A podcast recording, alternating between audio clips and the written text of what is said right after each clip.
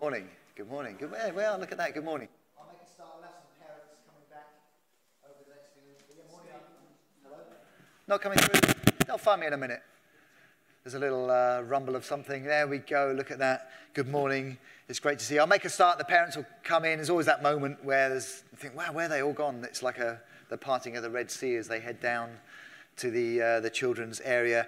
Um, if you've been a- around us the last few months or so, we've, we always enjoy lots of praise and moments with the kids in our celebration all together. We haven't stopped that. We, as Ollie and Nikki have said, we're just trying to do things uh, the other way around this morning so we can make some room really to respond and to follow up on, on last week's um, opening message on the, the Holy Spirit to make room for us to receive this morning. Uh, next week at Garden Church, we'll be, um, I'm sure we'll have lots of fun with our kids in praise and celebration again together. And remember as well, from next week, we are 10.30 starting. Everyone get that? 10.30? If you come at 10, you get to put, uh, you don't get to put the chairs out there. You bring your own chairs to Garden Church. I don't, you just get to enjoy the sunshine for an extra half hour, get the best seats, I don't know. But we start at 10.30 so we can be good neighbours to those that live around the, the, the church site here uh, and not disturb them um, too much. Brilliant. So we're just um, really been praying that, that God will create a hunger and a thirst in us for more of Him and to experience more of Him as we, um, for, for us, for many of us, go back over another teaching series on the Holy Spirit. We, we teach this way from time to time. Uh, Paul speaks to the church in Ephesus and says uh, he, was, he was two years in Ephesus teaching them every day, it says, in the lecture hall of Tyrannus. Um, and later on, he says that he didn't hesitate to declare the whole counsel of God, the whole plan of God to them. So, uh, this apostolic teaching that Paul taught to the church, so they had good foundations to grow local churches on and for other churches to be planted with the same pattern. Paul was teaching them over and over and over, uh, teaching them new things, reminding them of old things, calling them back to things they'd forgotten or drifted from. That's what we still do today in our preaching. And you, will find if you've been around us, I, I keep a, a, little list uh, and make sure that, that from that, every couple of years we go round again over some of the key doctrines or foundations of our New Testament faith in Jesus. And one of those is that we're a spirit filled, charismatic people. And um, whether you're hearing that for the first time, uh, whether you've come from a background where that's not been normal for you, or whether you're here like me and you think, wow, I just need to hear that again and respond again, I'm thirsty again, then great, you're very welcome, you're in the right place. And that's why we're doing what we're doing this week, next week, and over the next few weeks. We, we said last Sunday, I was just sharing a picture about watching a, a driving instructor with some 18 year old lad at the wheel, and he made them do an emergency stop. Uh, and uh, we, we, we just sensed in the Holy Spirit, this is a moment for us just to, to, to stop and to pause, um, not to rush back in after COVID and think we know how to kind of move the church forward, but to learn again with the Holy Spirit, to, to welcome Him as the instructor, um, to teach us uh, how, to, how to move forward into this next season of, of church life rather than thinking, oh, we, have got this for ourselves. I, lo- I love Nikki's picture earlier. Those, those, it's a very scriptural picture, isn't it? Just about walking in step with the Holy Spirit. Uh, in fellowship with the Holy Spirit. I grew up in my teenage years. I played in lots of bands, and uh, my friend Twee is a brilliant blind uh, pianist. And every gig I went to, I'd take Twee with me on my arm. Uh, he was a young Vietnamese man uh, adopted out of the Vietnam War, and uh, Twee was is completely blind, and um, we'd walk along, and um, and I walked him into many a lamppost, and uh, one time I walked him into a ditch. Um, and into door frames and all kinds of things because I'm chatting and saying hello to people and not realizing that, of course, Twee can't see where he's going. And it's not like that when you walk in step with the Holy Spirit.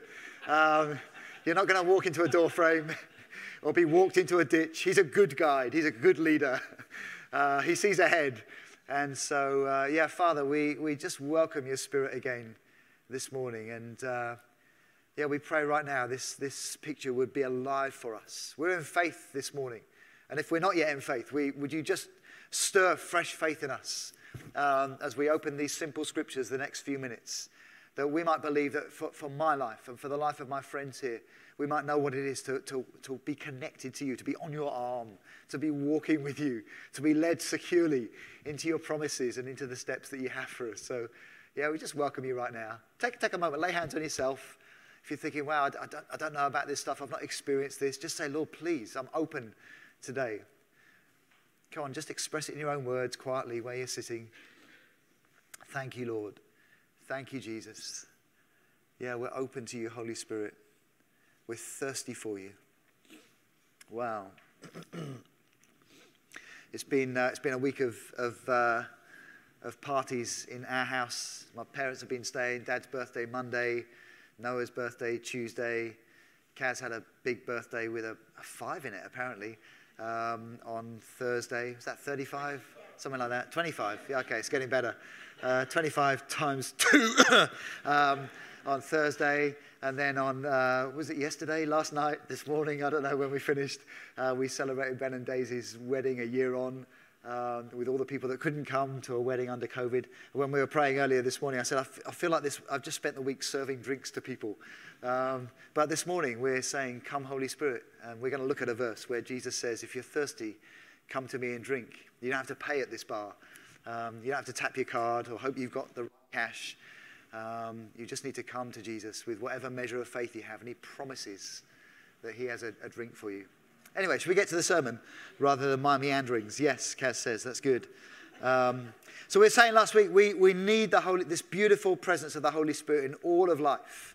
He's not relegated just to our meetings. We are saying about not being an Acts 1 church, but an Acts chapter 2 church. And we'll, if you're not sure what I mean by that, we're going to look in Acts chapter 2 in just a moment. Um, we're saying we don't just want a one off experience of the Holy Spirit. Some of us were baptized in the Holy Spirit in the 80s or the 90s or in some move of God, and we kind of look back at it nostalgically. No, we're saying we want to keep on being filled with the Holy Spirit. Ephesians 5 uh, tells us that. Don't get drunk on wine. Well, we put hundreds of bottles out by the recycling here last night after celebrating for an evening. Don't get drunk on wine, the, the scriptures say, but keep on being filled with the Holy Spirit. Friends, there's a, a better, deeper, richer, more satisfying intoxication for us that is the presence of the beautiful Holy Spirit as He comes upon us. That in some imperfect way, uh, the, the, the lubrication of alcohol is, is only a, a, a tiny pointer towards, a signpost of. Um, and so we're saying, no, Jesus, we, we want your presence in this way every single day. We were saying last week, you're our helper, um, you're our friend, our companion. We have fellowship with you. We walk with you. And you're our empowerer from the inside out. In Luke chapter 3, John the Baptist is speaking of Jesus who's about to come blazing onto the scene. Uh, and he says in uh, Luke 3:16, John says, excuse me, I baptize you with water, but one more powerful than I will come, the, uh, the ties of whose sandals I am not worthy to untie. He will baptize you with the Holy Spirit and with fire. Um, John soon after baptized Jesus in water, uh, and he confirmed though, that prophetic word again. Then in Acts chapter 1 uh, and verse 5, Jesus has died on the cross for our sins. He's been raised to life on the third day by the power of God. Um, he's, been, he's been with his disciples and he's about to ascend into heaven. They still don't know that. Uh, they haven't read the end of the story like we have. Uh, and in Acts 1:5, he reminds them of John the Baptist's words. Some of them were there. I'm just going to move that around a little bit. Uh, some of them were there at the beginning. Um, just kept seeing it out the corner of my eye. Um, and I get a bit funny with my arms, you know, something, it'll end in tears. Um, and Acts 1.5, uh, Jesus reminds his disciples, John baptized with water, but in a few days you will be baptized with the Holy Spirit. In just a few days. Again, they didn't know quite what that promise meant. But a few days later, those words were fulfilled. Acts chapter 2 at, at Pentecost. So we're just going to look for a few minutes this morning. What is this baptism in the Holy Spirit. Um, and then we're going to make some room to worship, to respond, and to deliberately receive. The word baptism that is translated baptism in our, in our Bibles, we're familiar with it when you see baptism in water. Um, someone who's following Jesus goes down into the water, they come up again, they're absolutely soaked. They've been immersed in water. And that's what the word that is translated baptized in our Bibles means. It means to dip or to immerse. It's the same word that was used for people that would dye a piece of fabric or cloth to change it from uh, whatever its natural color was to, to a bright red or a blue or whatever color you were dyeing it. The word is you baptize the cloth, you put it down into the dye, and you leave it there to soak up the color, and it comes out again transformed.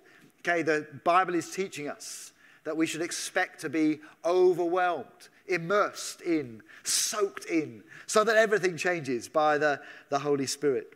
So, how do we approach this? And how do we, how do we grow in faith to receive afresh from God? Well, we're, we're going to look at how the first church in Acts received the Holy Spirit. And I, I trust that we'll be in faith to believe that, hey, this is for us as well today.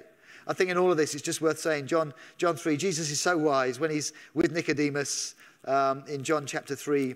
Uh, at night, he's told Nicodemus, You must be born again. I think we looked at this passage last week. And uh, I think John, John 3 8 is the key for us. I've, I've helped people through to baptism in the Spirit over decades now in, in different continents, different countries, small churches, big churches. Uh, I've preached these kinds of texts over many years. Um, but I think what Jesus says in John 3 8 is, is true. He says, You should not be surprised by me saying you must be born again. The wind, he's speaking of the Holy Spirit, the wind blows wherever it pleases. You hear its sound, but you cannot tell where it comes from or where it's going. So it is with everyone born of the Spirit. Just when you think you have a nice, neat formula for three steps for how to be baptized in the Holy Spirit, even when we look at some of the scriptures, we'll find there's no room for neat formulas. The wind, the Holy Spirit, we've got the doors open this morning. Next week at 10:30 we'll be out in the breeze. The wind blows where it wants to. You don't know where it comes from and where it's going. So we're going to look at some scriptures. We can find some frameworks that are helpful for us, but we're not boxing God in. God is God. The Holy Spirit can do what he wants to do, and he's very welcome to this morning. So just bear that verse in mind. Acts chapter 2. Uh, if you've got your Bibles, I'm going to cough again, excuse me. just turn with me to Acts chapter 2. Jesus said this promise is coming. You'll be baptized in just a few days with the Holy Spirit. And uh, just a few days later, uh, I'll pick up at verse 1. When the day of Pentecost came, it was a festival in the Jewish calendar. They're in Jerusalem. They've been waiting obediently as Jesus told them. They were all together in one place. Suddenly, a sound came like the blowing of a violent wind from heaven. Yeah, the wind blows where it wants to. You don't know where it's come from. Suddenly, the wind came um, uh, and uh, filled the whole house where they were sitting. Could you imagine the doors beginning to rattle here and a breeze coming in, filling this whole room. They saw what seemed to be tongues of fire that separated and came to rest on each one of them. All of them were filled with the Holy Spirit. Can I just hear you say all of them? All of them. Now nudge the person next to you and say, that's you too. This is, this is yeah, there you are. Well done. Um, all of them were filled with the Holy Spirit and began to speak in other tongues as the Spirit enabled them. So here's the first outpouring of this promised Holy Spirit. It falls on the waiting disciples, disciples, and there's this manifestation. It looks like fire. We, we find another manifestation soon is that they, they're so overwhelmed that the people that, that, as they spill out into the city, the people that see them think maybe they're drunk, even though it's early in the morning. There's another link with intoxication there. And of course, the speaking in tongues. We'll come to that in a, in a few minutes. And it's just worth noting, uh, this often gets missed when we look at the other more kind of evident manifestations when the Holy Spirit comes upon us. Mission was the immediate outworking. They spilled out into the city um, and uh, Peter stood up, verse 14, raised his voice and addressed the crowd. There's an immediate missional intent. Jesus said, when we receive the Spirit, that we'll be his witnesses. We'll, we'll bear witness to what we know about Jesus. How does that happen? Peter got filled with the Holy Spirit. He's been locked in the upper room. Suddenly, he's standing in front of a big crowd in the middle of Jerusalem and he's preaching the sermon of his life about Jesus. So there's all kinds of manifestations we're already seeing here, but let's not miss the fact that when we get filled with the Spirit, we begin to talk about Jesus with people that are all around us. Let me hear an amen to that one, please. Wow. Acts 2 37, 38, the end of Peter's sermon. You can read it for yourselves at home. When the people heard this message of Peter, they were cut to the heart. There's a, uh, a sense of them being convicted of their sin by the Holy Spirit. They said to Peter and the other apostles, Brothers, what shall we do? And Peter replied, Repent and be baptized, every one of you, in the name of Jesus Christ, for the forgiveness of your sins, and you will receive the gift of the Holy Spirit. Oh, listen to this. Verse 29, uh, 39, sorry. This promise is for you and for your children and for all who are far off and for all whom the Lord our God will call. If you're looking for the small print here, Is there some small print that says this was just for the first church or just for the generation uh, that saw the, the, the word of God spread around the Roman world at the time? Some people would say that was the case. No, this promise is for you, it's for your children, Peter's generation. It's, it's for all those who are far off. That, that, I think that means in geography as, as well as chronology. Is that the right word? In time as well. Uh, and just in case you think that doesn't include you, all whom the Lord our God will call. If He's called you, He wants to fill you with His Holy Spirit. Wow, wonderful. Uh, it's linked to repentance and forgiveness. This promise is given for those who say, Wow, I'm turning away from my sins. I'm cut to the heart. I've heard Jesus crucified on the cross for my sins. What do I do to be saved? I need to be saved. I'm under God's wrath. I turn to Him in repentance. I get baptized in water in obedience, and I receive this promised Holy Spirit. Wow. And it says, uh, we get to the end of those verses, 3,000 responded in that way. I don't know how they did that. I don't know how they baptized 3,000 um, in Jerusalem on that day. I don't know how 3,000 received the Holy Spirit. But the, the, the ones that have been in the upper room that have just preached this sermon had themselves only just received the Holy Spirit. They didn't have a ministry time manual. They didn't know how to do these things. I think they just invited God to move in the same way He'd already fallen on them. And on that day in Jerusalem, 3,000 more.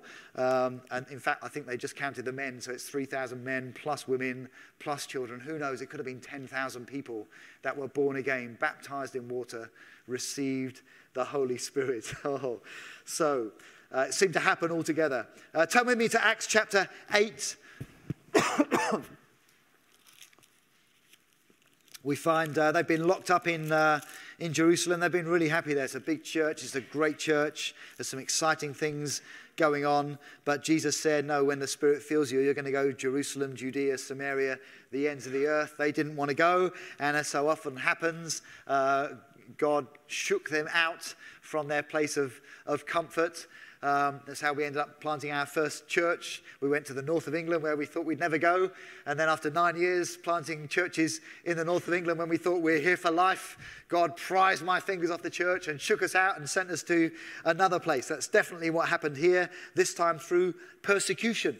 This man called Saul is persecuting the first churches and they're scattered. A great persecution breaks out against the church. And of course, when they're scattered, they go to other places. Right now, we're hearing about churches being planted in Krakow and in other parts of Poland because Ukrainian believers that have fled from Ukrainian cities over the borders into Poland are meeting together. They're sharing Jesus. The Poles are saying, What have you got to be happy about? They say, Yeah, our life's terrible, but, but Jesus loves us. And churches are being planted and people are being saved. That's just what happened here in Acts chapter 8 in Samaria.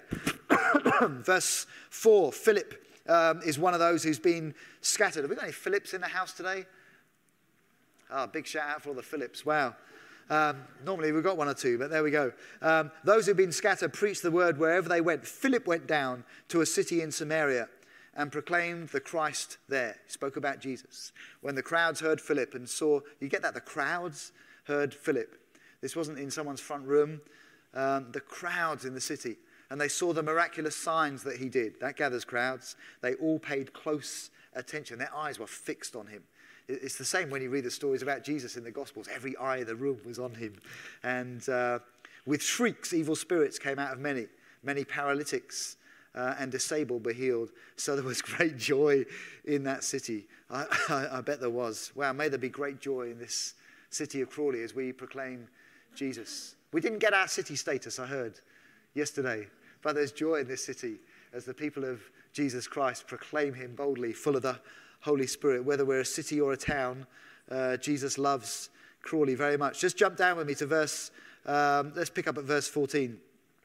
When, uh, when the apostles in Jerusalem um, heard uh, that Samaria had accepted the word of God, they sent Peter and John. This is what good apostolic teams do. They, they father the work of God. They break stuff out, but they also come and affirm and check it out um, and make sure it's sound and it's, it's growing well. That's why we work with apostolic teams as well. It's a real privilege. So the apostles sent Peter and John from, from head office um, down to Samaria.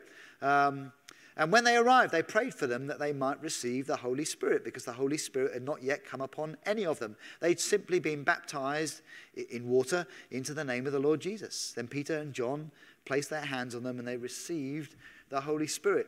What's happening here? People are clearly born again in Samaria. There's great joy in the city. Uh, Philip has been baptizing people. Philip's certainly satisfied that these people are genuinely born again uh, believers in Jesus Christ. It's a true conversion. Uh, but in verse 15, the apostolic team come, and then people receive the Holy Spirit. So they've been born again. Um, we don't know how long for before Peter and John come to town, the apostles with their little team, and they lay hands on people and they receive the Holy Spirit. Some commentators say it was a few days, some say it was a few weeks, some say it was a few months. But what we have here, Acts chapter 2, they got born again, baptized in water, received the Holy Spirit, all in one kind of one amazing day salvation package, three for the price of one. I don't know. Here in Samaria, in Acts chapter 8, they're born again and baptized in water, but it seems there's a few days days at best, or a few weeks or even months at worst, before they receive baptism in the Holy Spirit. Uh, two different patterns here for us. Turn with me to Acts chapter 9. Uh, you still with me? That's great. I love Acts.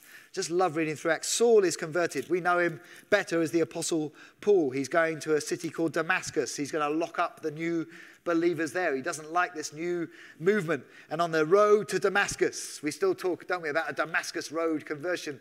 Paul's knocked off his horse. He meets Jesus. He hears him speaking to him. Jesus says, Go, go, to, um, go into Damascus. And Paul goes uh, obediently. He can't see anything. He's been blinded from meeting Jesus in that way. And for three days, he waits in Damascus. At the same time, in Damascus, the Holy Spirit is speaking to a man called Ananias. If you know Acts, it's a different Ananias to the one who was killed earlier, obviously. Um, there are some good resurrections in this book, by the way, but that isn't one of them. Um, and a different Ananias. You can't help them having the same name. I was once helping a church plant in the south of Italy, up in the mountains somewhere, and I was in a little men's meeting with some of the men leaders uh, for the day, and there were, there were 10 men in the room, one of them was called Steve. Uh, one of the, uh, and the other nine were called Antonio. Um, so we had Big Tony, Little Tony, Short Tony, Bald Tony, uh, all the, every Tony you could wish for. Okay, there's, there's a couple of Ananias in the scriptures. Don't get confused. This Ananias is very brave. He hears the Holy Spirit uh, and he boldly goes to, to, obediently to visit Paul. Remember, Paul's come to lock guys like him up. Um, people are getting killed. Stephen was stoned uh, at Paul's approval. So Ananias is a brave guy. You're going to have to take some brave, courageous decisions when the Holy Spirit fills you and speaks to you if you're going to be obedient to God. And Ananias goes to him. Verse 17. Uh, Ananias went to the house um, in chapter 9, 17, and entered it. And placing his hands on Saul, he said, Brother Saul. Love that. Saul, Saul, Paul, he's already a believer. he's, he's met Jesus. He's been completely undone. His whole life's work is ruined. Well, he's, he's got a new direction now. He's blind, he's weak. Everything he'd relied on is broken. Um, but he's been obedient to Jesus. He's done what Jesus told him in his vision on the road to Damascus. And Ananias already knows. He's already following Jesus. The evidence of him following Jesus is that he went into Damascus and waited, just as Jesus had told him. And so Ananias is confident to say, Brother Saul, uh, the Lord Jesus, who appeared to you on the road as you were coming here, has sent me so that you may see again and be filled with the Holy Spirit. Immediately, something like scales fell from Saul's eyes, and he could see again. He got up, was baptized, and after taking some food, he regained his strength. Wow. Wow, wow, wow. I remember praying for a lady with such bad cataracts on her eyes in Romania one time, a lady called Maria. Um, and uh, she had special glasses, but even with her special glasses, she couldn't see through them. She couldn't afford the operation, though she was trying to save slowly. It was the end of a late night meeting, and over 60 seconds, I saw her eyes clear and become completely normal.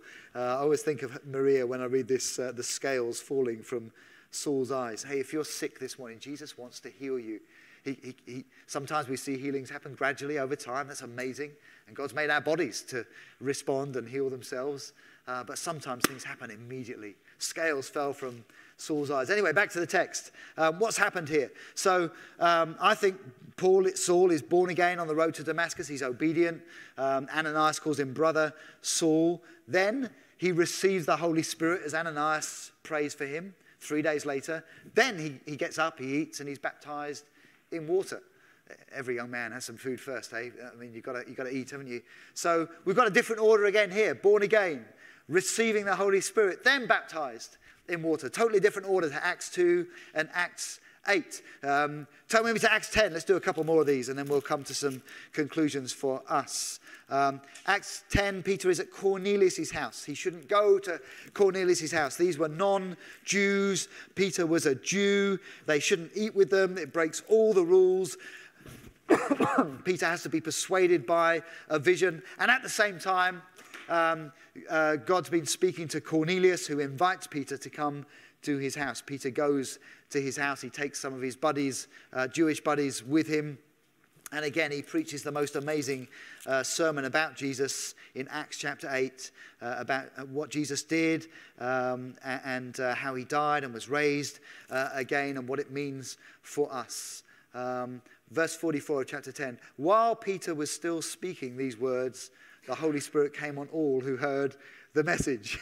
the circumcised believers who had come with Peter, that's the Jews, were astonished that the gift of the Holy Spirit had been poured out even on the Gentiles, for they heard them speaking in tongues and praising God. Peter said, Can anyone keep these people from being baptized with water? I always feel like Peter's looking for a reason not to baptize them. He, he, still doesn't want to be with these guys. He's not, he's not convinced yet fully. Is there a reason why? Can we find some small print to not baptize these guys?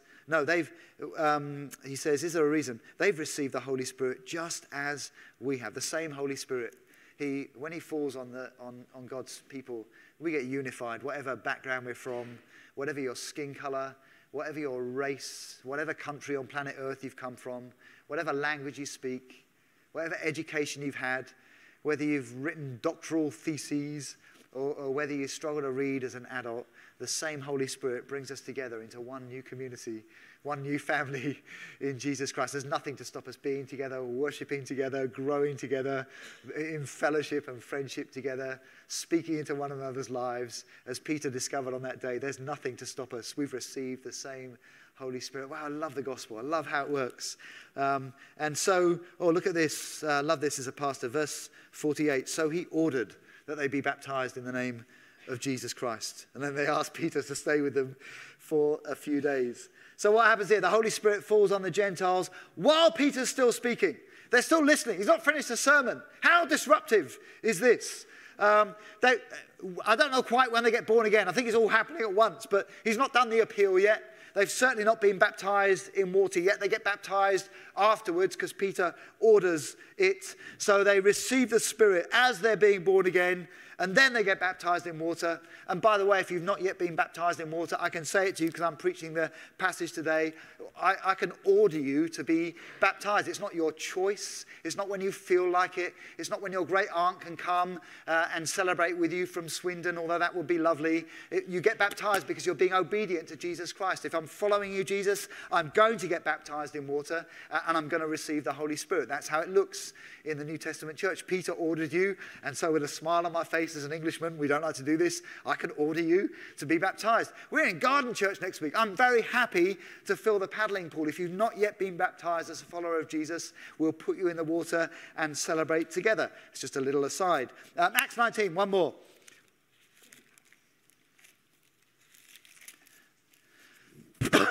Paul's in Ephesus. And uh, this was Paul that we were looking at called Saul earlier. If you're, if you're confused, you can read these stories for yourself. His name has changed, his whole life has changed. And uh, Paul is taking the road.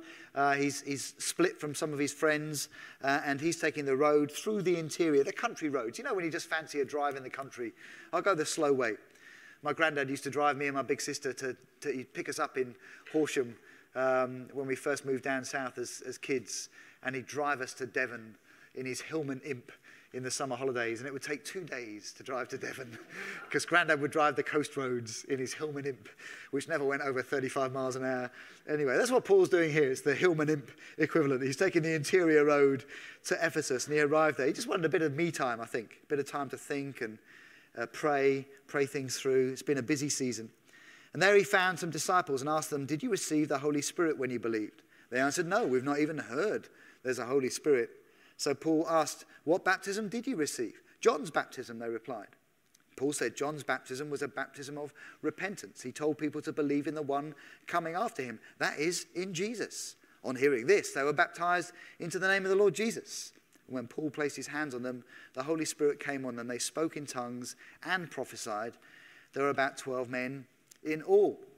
What's happening here is another example of the first church receiving the Holy Spirit. I've heard this passage taught about Paul meeting believers who receive the Holy Spirit, and it's taught as a, um, a, a, proof text for us to say, oh, there can be a big gap uh, for believers who've not received the Holy Spirit. I don't believe that's the case at all here. Uh, this is not an argument for the delay in receiving the Holy Spirit. There's a, the, the problem, it's, very, it's a nice way of using that text, but the problem with it is these men were not followers of Jesus. The only message that had got as far as Ephesus to their ears at that point was the message of John the Baptist. John's message, as, as Paul explains to them, was repent, there's a Savior coming. But they didn't know who the Savior was yet. They'd not heard of Jesus. How can you be a, a, follower of Jesus if you've not yet heard of Jesus? You've got to hear about him. And so Paul explains Jesus to them. And they say, Brilliant, that's what we've been waiting for. That's what John's baptism led us hungry and thirsty to wait for. Now they get baptized in water. If they were already believers in Jesus, Paul wouldn't have baptized them again, but now he baptizes them into the name of Jesus, not in the name of John, in the name of Jesus, the one they've been waiting for.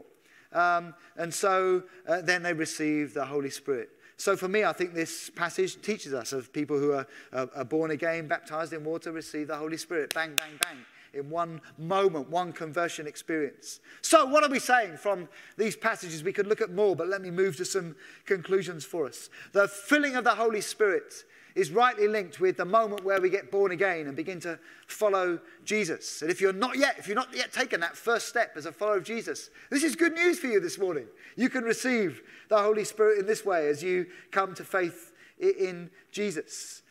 But the, the fullness or the experience of the Holy Spirit is not always immediate. We can't say that from looking at these texts. In Samaria, it was a few days, maybe a few weeks, maybe a few, a few months' time. Uh, for Paul or Saul at the time, he waited three days from being born again to receiving the Holy Spirit. But sometimes the Holy Spirit just begins to fall on people even before they know they're born again, like it did uh, on the people in Cornelius' house. So I think for us, we can expect this experience uh, of the Holy Spirit being received around the time we're born again and then over and over again as we walk in fellowship with the Holy Spirit. Certainly, we, we, can't, we can't get born again without receiving the Holy Spirit. John said that, uh, Jesus said that to Nicodemus in, in John chapter 3. And certainly, we can say the New Testament knows nothing of churches like ours in the West today where we would have believers who've not yet been baptized in water uh, or would say they've been following Jesus for years or even decades sometimes, but they haven't yet fully come into a baptism in the Spirit. If that's you this morning, wow, what a brilliant place you're in this morning that you can come now into this promise for you. I don't know why sometimes in our churches we've developed this gap. But certainly, when we look at the New Testament church, there's no thought given to the fact there might be some kind of group in those churches who are saved but have not yet fully received the Holy Spirit. There's no thought that there might be churches that would develop that would go back to looking more like Acts chapter 1, where they're waiting for something to happen, rather than living in the fullness of Acts chapter 2, because it has happened. But uh, we have to say, our modern experience tells us that there are many of us as believers that are not living in the fullness of the Holy Spirit. That's why we teach on this stuff again and again and again. There's obedience required for us to come and say, Oh, yes, Lord, I've, my life, when, when, my life doesn't line up with the scriptures, what do I do? I, I can tear some pages out if we like. We looked at uh, customized faith. That was our series a few weeks ago. We could tear out some pages and shape the Bible to look like my experience, or we can say, Oh, God, I'm brokenhearted. I humble myself before you. I'm going to bring my line into life with the scriptures. I want to be faithful to the truth of the Word of God. So, my expectation for us as an Acts 2 church is that we should look to see the Holy Spirit received over and over again for us, growing gifts and growing fruit in our lives. Certainly at the time of salvation for those who are being born again, not waiting till a later date and expecting people to be filled with the Holy Spirit from that point on. I saw yesterday our friend uh, Kim Pullen, Terry and Kim.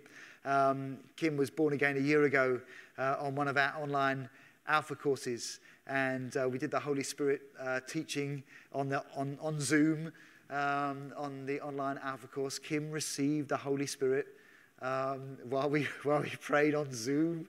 That's not in Acts, but there we go. Um, it still works. And uh, we didn't know at the time, um, but as Kim was born again and receiving the Holy Spirit, um, she can tell you her own story, but she'd been drinking every day of her life since she was a teenager through some trauma and then grew up in a pub and, um, and had, had been, uh, you know, pretty much addicted to alcohol every day of her life for over 20 years. That moment on Zoom a year ago yesterday, Kim got born again and baptized in the Holy Spirit. She's not had a drink since. She's been addicted to alcohol for over 20 years. And in a moment, as the Holy Spirit came on her, Jesus set her free. Friends, this is, this is true. It's real. We're in faith for this today in your life, in my life. Kim on YouTube this morning, waiting for an operation. we're praying for you and we're grateful for your your story. This is what we're in faith for. So we can expect to see the Holy Spirit given. There's no, uh, there's no expectation from these scriptures of some kind of um, gradual experience that we have to go through some kind of process, get to a certain level first. Uh, it's not some further down the track experience for people who've got themselves more mature. No, people get filled with the Holy Spirit early and they know about it. There's no waiting for a second stage until something new happens. Listen, if we just had Acts chapter 2 and our Bible stopped there, then we'd be teaching this morning, okay, we're going to wait now because the instruction in Acts 1 for Acts 2 was wait because the promised Holy Spirit is coming soon. That's what they did. The Holy Spirit fell. But we've looked at the wider story and the context today, not just one verse or one proof text that we prefer. The day of Pentecost now is the exception. That was the, the kind of tipping point. Jesus went up into heaven. In John 7 37, Jesus stood up on the last and greatest day of the feast and he said, If anyone is thirsty, let him come to me and drink, and out of him will flow rivers of living water. Uh, and John says, By this, Jesus was speaking of the Holy Spirit, which had not yet been given because Jesus had not yet been glorified. What does that mean? At that point in John 7, as Jesus was speaking, he hadn't yet gone to the cross to die for our sins. He hadn't yet been raised to life by the power of God. He hadn't yet ascended into heaven and been glorified from where he poured out the Holy Spirit that was experienced by the first church on the day of Pentecost. The Spirit wasn't manifest because Jesus hadn't been glorified. If, if Tony, if you'd gone to Jesus, John 7 37 day, and you'd heard him say that and said, Jesus, I've got such a thirst, I want to receive this promise. Jesus would have said to you, Tony, what he said to the other disciples Brilliant, Tony, love your thirst, wait. That's what he said. Wait in the city. The promise is coming. In a few days' time, Acts 1 5, you'll be filled. Because Jesus hasn't yet been glorified. He has to ascend. But now Jesus has been glorified. In Acts 2, on the day of Pentecost, as Peter stands up, Acts 2 and verse 33, he says, This, this Jesus, whom you crucified, is now both Lord and Christ. He's ascended into heaven. He's now poured out his Holy Spirit. Even in his first sermon, full of the Holy Spirit, Peter's giving like a comment commentary on John 7 37. Um, now he's been glorified. Now the Holy Spirit has been come. And so does Peter tell the 3,000 on that day of Pentecost. Brilliant. Okay, guys, here's what happens. Thank you for saying, What must we do to be saved? Let me tell you. For us, we were told to go to an upper room and wait. So I don't know how you're going to fit in there, but, but maybe let's all cram in upstairs. And we'll. No, he, he didn't put, he didn't shoehorn them into his experience. He understood now by the Spirit what had happened. Jesus has been glorified. The Spirit's been poured out. There's no waiting for us now. If we're thirsty, we come to him and we can drink. We can receive now. John 7, wait. Acts chapter 2 onwards. Waiting was for those first disciples, but now we receive. The promise is for everyone. In an, in, and for us to be an Acts 2 and beyond church, we should expect this dynamic. Friends, you don't have to wait this morning. And there's no preparation. There's no idea that you need to get yourself good enough. That whole idea, some of you are having it right now. This is brilliant. I love this. It's great for some of the people here, but I'm not ready. I'm not worthy enough. I'm not good enough. I don't know enough. God's not ready to touch me. Wow, had Kim got herself ready a year ago when she got born again and baptized in the Spirit on a Zoom call? Had she done anything? Had she been on a course? Had she learned enough? No, Jesus has been glorified. There's no hindrance. If, if you've repented and believed in Jesus, you're ready. That's it. That's all you need. That's your only qualification to receive the Holy Spirit. In fact, if you were in Cornelius' house in Acts chapter 10, you didn't even need to be sure about that to receive the Holy Spirit. If Jesus is wanting to pour out his Spirit, then you're ready. Don't let the devil uh, convince you to believe a lie this morning and, and, and to say, oh, I'm not sure I'm ready for this. Friends, this is for you this morning. It's current. We can believe God today. It's up to date. It's for us. And so, John 7 37, let's come back to that invitation uh, and we'll take some time to pray for one another. If you're thirsty, you qualify. If you want this, this baptism in the Spirit, the only qualification you need is this invitation from Jesus himself. Come to me and come to me and drink. You can receive. We can take this morning on the basis this is from God. It's, it's for you. It's for me um, we, can, we can simply ask Him. Um, we can just receive. In faith for that this morning? Are you ready to be prayed for? Ian, Dan, come, come back, come and help us. We're going to come to the promise. Let me just say briefly about the gift of tongues that's come up in, um, in a lot of these verses. Sometimes people spoke in tongues, sometimes they prophesied, sometimes they looked like they'd been on the, on the sauce, on the wine uh, a little bit. Don't worry about the manifestations. We're coming to Jesus. He's going to grow fruit and gifts in our lives. We're not worried about what happens in these moments. We're looking at what's the fruit in my life in the next few weeks? Am I more loving, more kind, more patient, looking more like Jesus? Am I knowing a new boldness in my speaking about him? But the gift of tongues is one of the beautiful ways that we can know we've received something. You can read for yourself. I'll put the scriptures up later on the Facebook page 1 Corinthians 12 and 14. This gift of languages um, Paul says it, it strengthens us as we speak in tongues. Other gifts strengthen the church, like prophecy. You understand what I'm saying when I prophesy to you. But when I pray in tongues, I'm somehow mysteriously in the economy of God. I'm strengthening myself, I'm building myself up. This is a precious gift, and we often expect to see this gift given uh, as uh, we pray for people to receive the Holy Spirit. Just begin to play some beautiful worship music. Thanks, guys. Um, it's not biblical to say the gift of tongues will always follow when you receive the Holy Spirit. We can't say that. From the, we don't have a proof text for that. But I, my expectation is that, that mostly people do. Certainly, it's Paul's expectation in 1 Corinthians that a charismatic church like us, with a gift of tongues, is a common gift. Again, for some of you today, if you don't yet have this beautiful gift of languages, you can receive that. But it doesn't just happen. You just understand a couple of things. We, um, it's not God who speaks in tongues. It's, it's you and me. Um, if we're, sometimes I've prayed with people, yeah, I want to receive the gift of tongues, and they stand there and their mouth is closed. They're waiting for God to do something. God's done something. He's poured out His Spirit.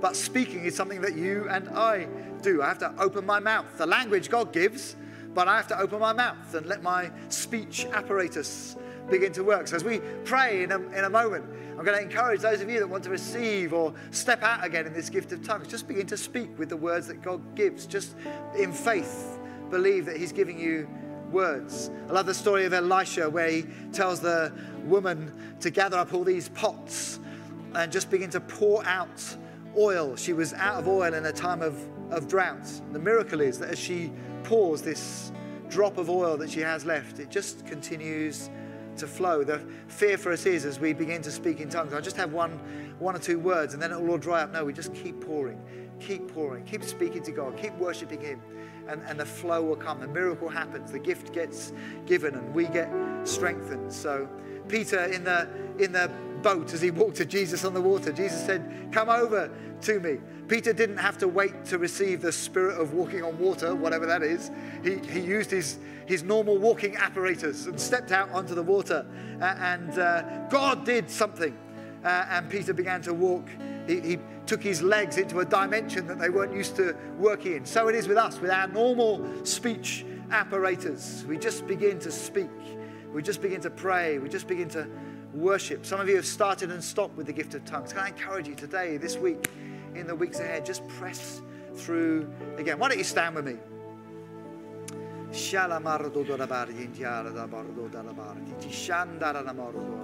Oh, thank you, Jesus. Listen, I know many of you here already filled with the Holy Spirit, already walking in fellowship with the Holy Spirit. Brilliant. Don't know about you, but I'd like some more of that. In Acts chapter 4, we see Peter and the guys who are with him on the day of Pentecost getting filled with the Holy Spirit again. Well, hang on a minute. Hadn't they had tongues of fire on them just a few weeks before? Yeah. But, but they wanted to keep on being filled with the Holy Spirit. That's for you and for me today as well. Let me just ask you, maybe for a handful here that think, I, I don't know if I've been filled with the Holy Spirit. This promise is for you. Have you repented? Have you begun to follow Jesus? That's your first step today, repent and believe. If there's just one here or two here that no, I'm, I'm ready to follow Jesus, take that step now. Just uh, pray and invite Jesus to take over lordship of your life. And then this promise is for you, it's for all of us. Lord Jesus, we're not staying where we are. We come to you now. We, we put ourselves in a posture of being ready to receive. We believe your word this morning. We want to be filled. We're in faith. We want to see others filled. We want to see people who've just been born again filled. And for those of us who've been walking with you for years, we want you to release and unlock afresh all that you're ready to pour out over us. Lord, we're longing to have this assurance of being his sons and daughters that the Holy Spirit poured into our hearts brings. We're longing to know this fellowship that Nikki was prophesying about of walking with you securely. We're longing to know a power over sin and uh, addictions that we can't have on our own. Lord, we, we hear Kim's story and we think, well, I need that in my life. And we invite you right now to come. Oh, Lord Jesus, we long to have your fruit growing in our lives and your gifts, powerful gifts, like the gifts of tongues and prophecy and healing and administration and boldness to witness growing in and around our lives. Jesus, we need your Holy Spirit. And so we welcome you this morning. Oh, thank you. Thank you, Lord. Yeah. So if you're wanting to receive, many of you got your hands up already, just open your hands. It's just an open posture. God can fill a man with his hands in his pockets. That's okay. but we're just saying, Lord, we're open. Come, Holy Spirit. Come, Holy Spirit. We welcome you now into every heart. Come, Holy Spirit. You've been unlocking, you've been loosening through these last weeks. Your oil's been poured on, stuff that's been locked up and closed. Come, Holy Spirit. We welcome you. We welcome you. We welcome you. Just in your own words, just express your thirst and hunger. Say, Thank you, Jesus. I don't have to wait for this promise. I, am receiving now. I'm receiving now. Can I speak some of those words, some of those promises you've heard today? Thank you, Jesus. Thank you, Jesus. We're receiving your spirit. If you're following Jesus for the first time, just begin to thank him for forgiving your sins. Say, Jesus, I want this gift of your spirit too. I need your power. Thank you, Jesus. thank you, Jesus. Some of you just begin to speak in tongues. Come on, some of you, for the first time, just press through now. Don't worry about the person next to you. They're not worried, they're not listening to you. The Holy Spirit's giving tongues, languages right now. Some of you are thinking that just sounds like baby words. In faith, we're, we're believing that in some mystery, God's going to strengthen us with these baby words. He loves it. Come on, Lord. Just begin to pour it out. You need to pour out your speech to God. Don't listen to the lie of the enemy. This is not, you're making this up. It's nonsense. No, it isn't. These are the promises of God. We believe them today. They're true today in the 21st century. We believe them. We, we, we stand against every lie. We're pushing through. Come on, keep praying. Keep murmuring away in the Spirit, in tongues. Thank you, Holy Spirit. Jesus is going to heal some of you right now as you're just worshiping and praying in the Spirit, receiving.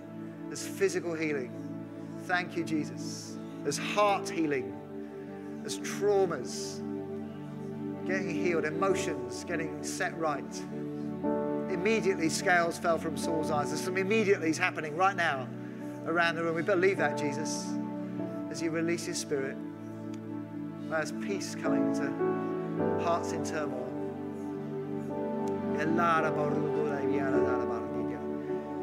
Thank you, Jesus. The band are just going to lead us in a worship song or two. Just keep receiving. I think in a moment we're going to invite people to respond specifically. We may have one or two words of knowledge, but just keep, don't get distracted. Just keep receiving. If the songs help you, sing along heartily. If it helps you just to pray quietly, pray quietly. But let's keep receiving, keep in thirst, keep praying these promises over yourself. If you've got a friend with you, you want to pray with them, pray with them. Thank you, Jesus.